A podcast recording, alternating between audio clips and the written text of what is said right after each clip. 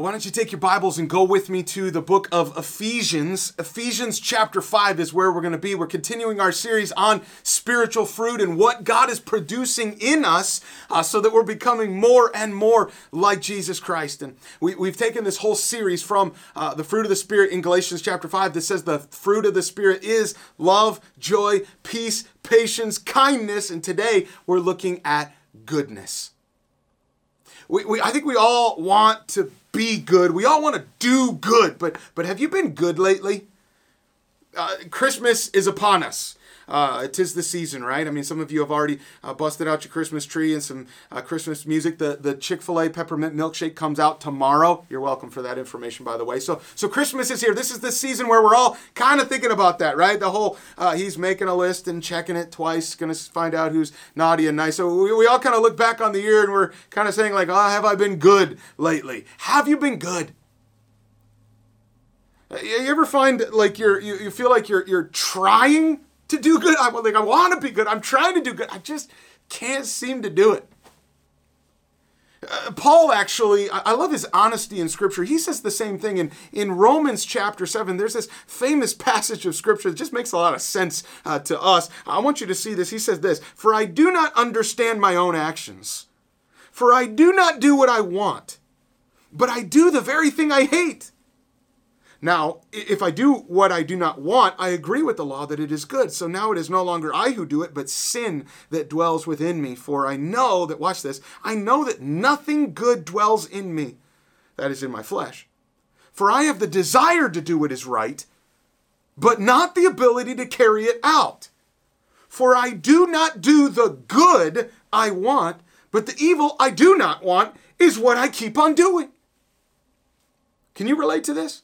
Uh, you, you, ever feel like that? Like there's there's desire there. Like I want to do good, but I just end up not doing it. And the reason Paul is telling us is that nothing good dwells in me. That is in my flesh.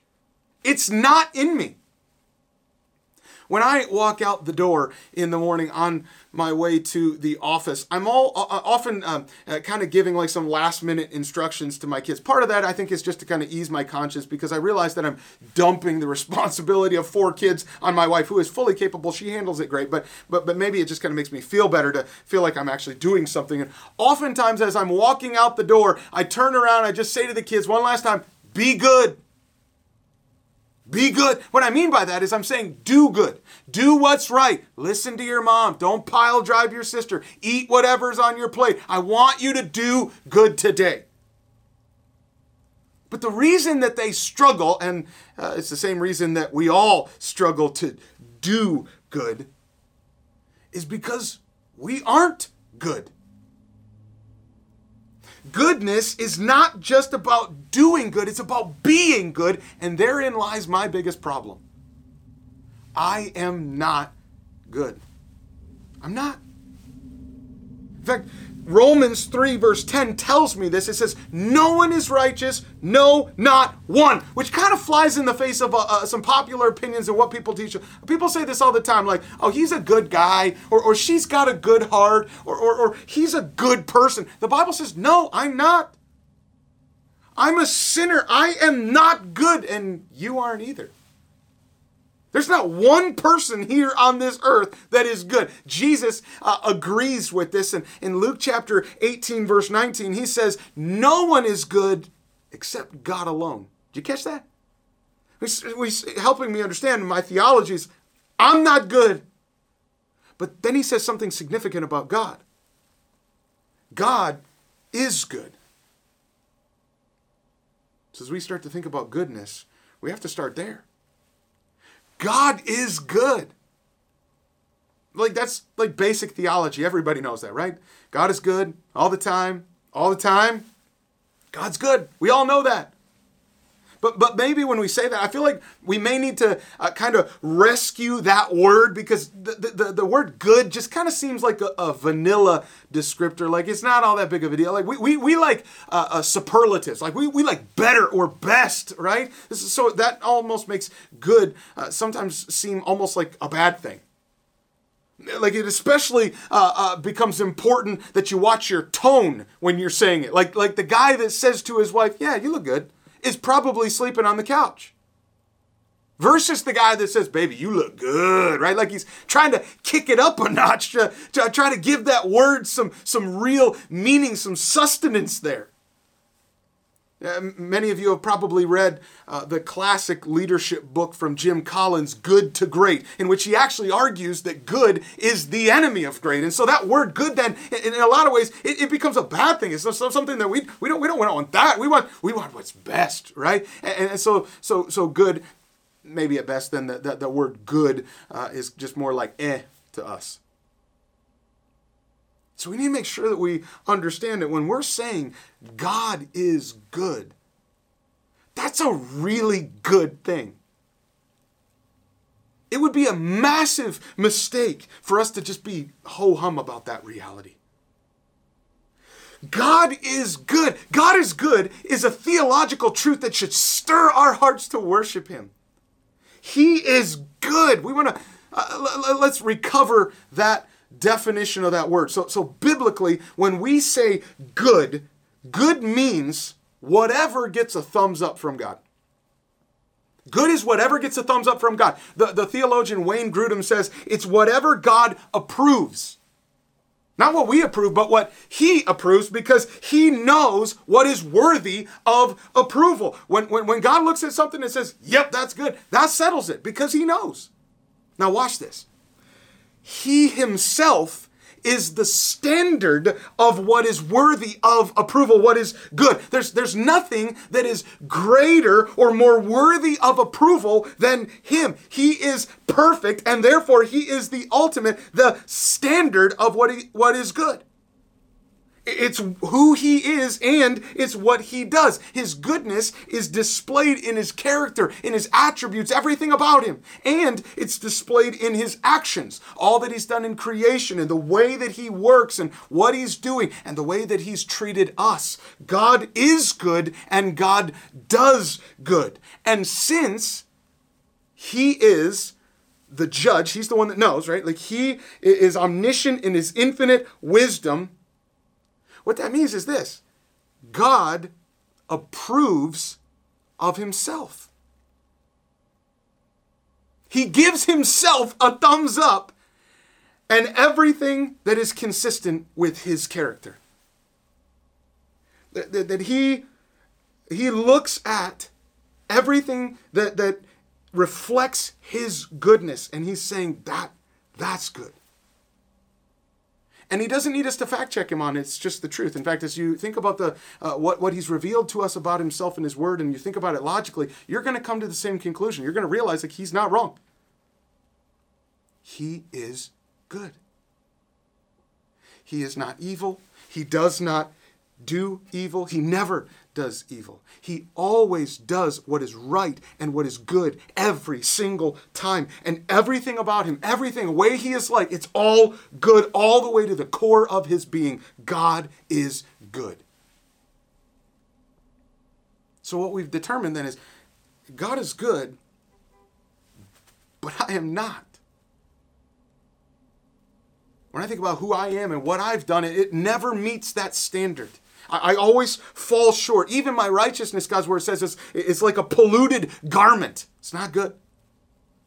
And so the gospel tells me that because God is good, he is just. And because he's just, I should be punished as a rebellious sinner. But the gospel also tells me that because God is good, he is loving and merciful and gracious, and so much so that he sent his son. And Jesus died on the cross in my place to satisfy the just wrath of God so that I could be forgiven. And now, this is where this really gets significant. He makes me good. Romans 5 says it this way By the one man's obedience, the many will be made righteous. I am made righteous before God because I am given the righteousness of Jesus Christ. It's not mine, it's His. He makes me good. He has changed my heart so that goodness that is the fruit that he is producing in me, any good in my life is actually God's goodness at work in me coming out. It's, it's His goodness. And so, here, here's what we've said so far then. I want to do good, but I'm not good. But God is good, and He makes me good so that I can do good, even though it's really all His goodness.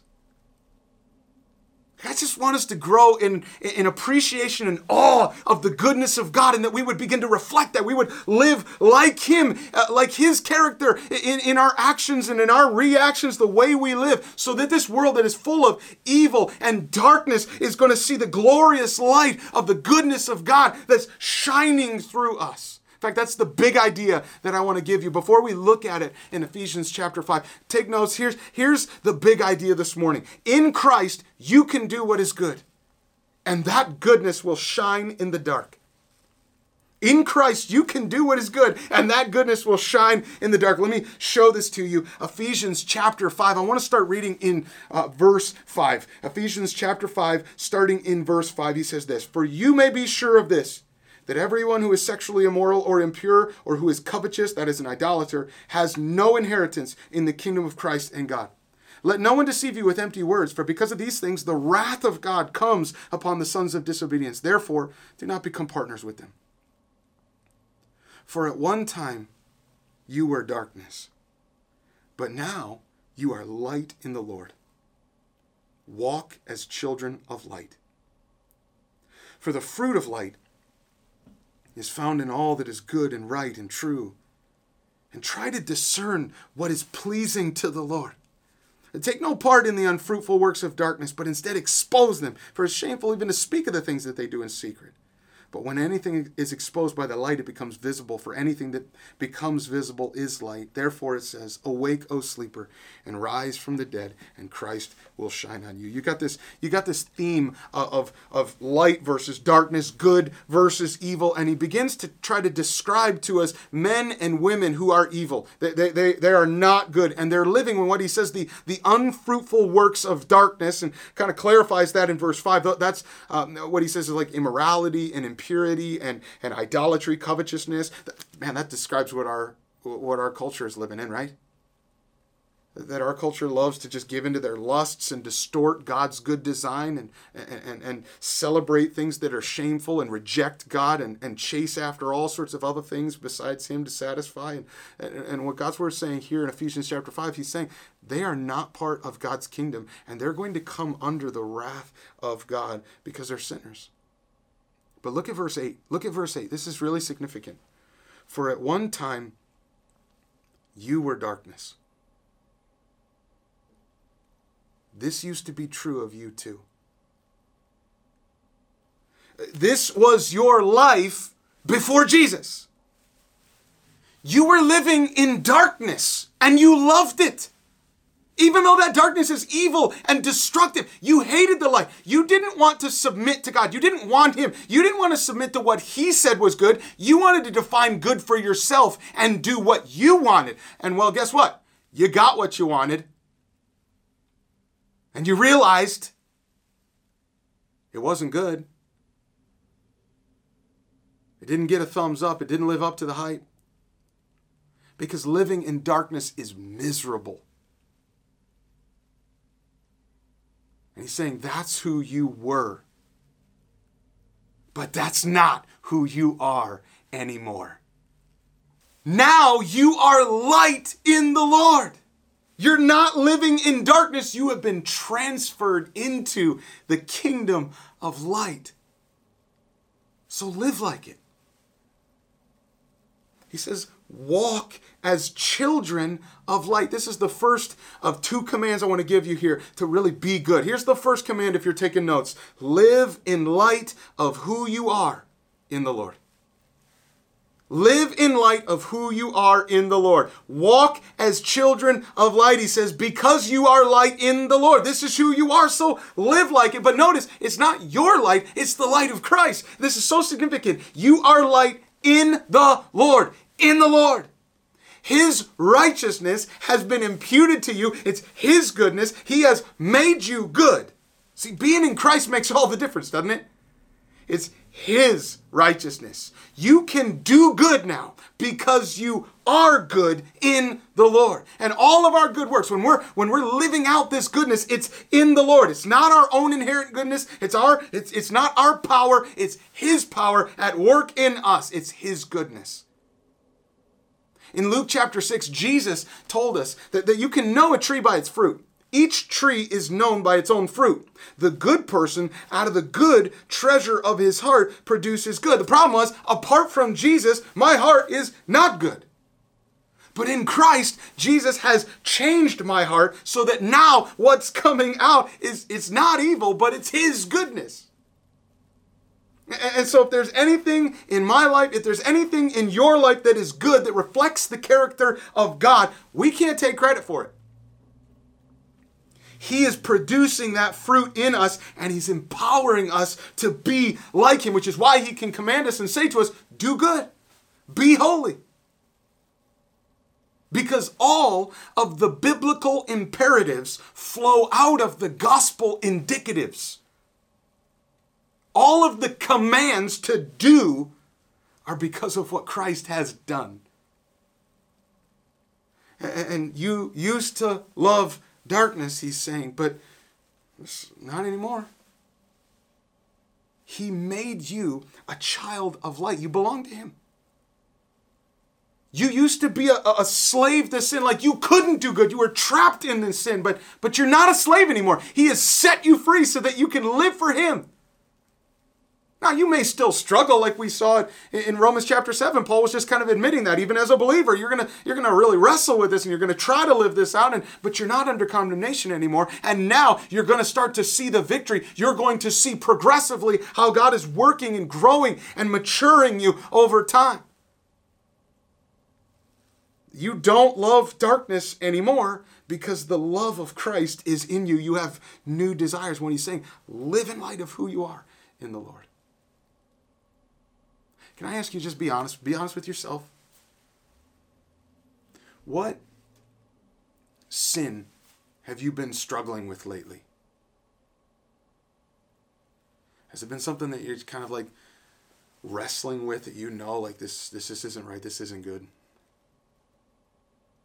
Verse 9 says the fruit of light is, is found in all that is good and right and true. And that's that's contrasted with all those works of darkness. And you know, the immediate context, that those works of darkness, verse 5, where that was the immorality, the impurity, the idolatry, the coveting. But before even that, when if you look back into chapter 4, uh, he's listing off all sorts of other things, all these other uh, uh, the, these sins that we need to put off, and they're relational sins, like like lying and, and, and anger and stealing and tearing people down with our words and bitterness and, and being unkind unkind, being unforgiving.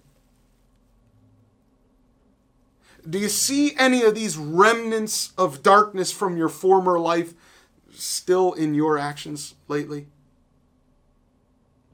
Sometimes I feel like sin is like glitter.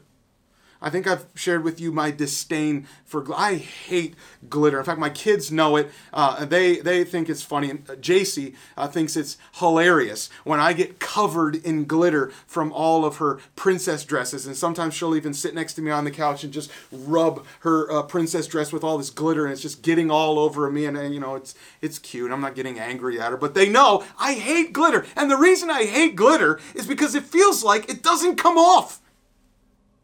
Like, like you can shower every single day, and two weeks later, you still have a piece of glitter on your face. Like, how? But sometimes sin feels like that. Like, how have I not gotten rid of this already? Why is this still in my life? Why am I struggling with this? Maybe, maybe it's been impurity. Maybe it's lust.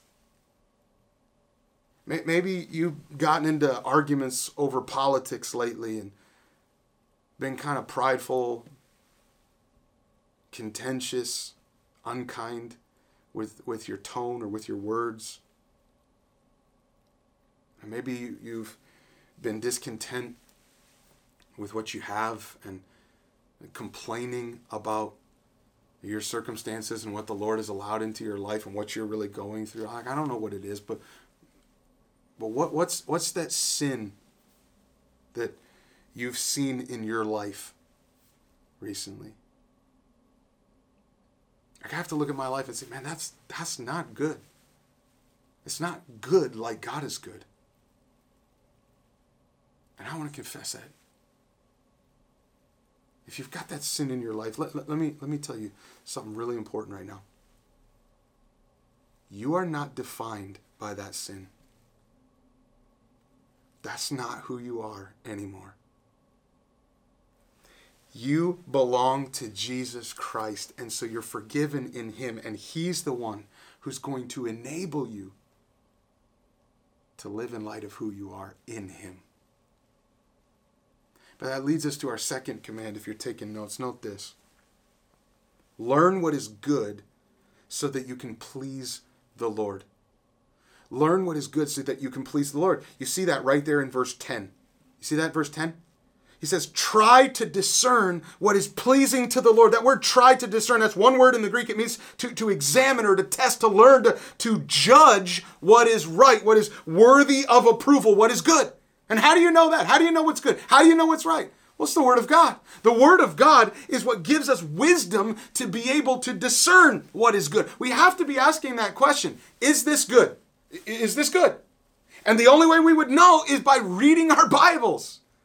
That's why Paul said to Timothy in 2 Timothy chapter 3, he said, The sacred writings are able to make you wise for salvation through faith in Christ Jesus. All scripture is breathed out by God and is profitable for teaching, for reproof, for correction, for training in righteousness, that the man of God may be complete, equipped for every good work. Like if you want to know what is good, how do I live that out? The wisdom is going to be required. We've got to be in God's word. This is why we give so much attention to our Bibles. And I know many of you are already reading. Can I just encourage you? Keep reading. Keep reading every single day. Surround yourself with scripture. Get God's word into your mind, into your soul. If your Bible's been collecting dust lately, you find yourself kind of, uh, you know, spending uh, some of your downtime on more like sleep or, or watching stuff in media or other pursuits, like you're, you're going to be more influenced by the darkness around you and you're not going to be able to discern what is pleasing to the Lord. I want to learn. I want to be able to discern, be able to test it and know what pleases God. What is it that pleases God? In fact, that, that word to please, that, that word is the same word that Paul uses in Second Corinthians chapter 5, verse 9. If you don't have this one committed to memorize memorization, you want this one. Second Corinthians 5, 9 says, We make it our aim to please him. That's the question. Does this please the Lord? That needs to be the deciding factor on all of my decisions in life. And when, when I evaluate how I'm acting, how I'm reacting, what I'm saying, what I'm doing, how I'm spending my time, my aim, my goal is, is, is not just to, to be happy or to just get what I want. My ultimate goal that drives everything and defines everything about my life is I want to please the Lord. I want to please the Lord. That's what I want.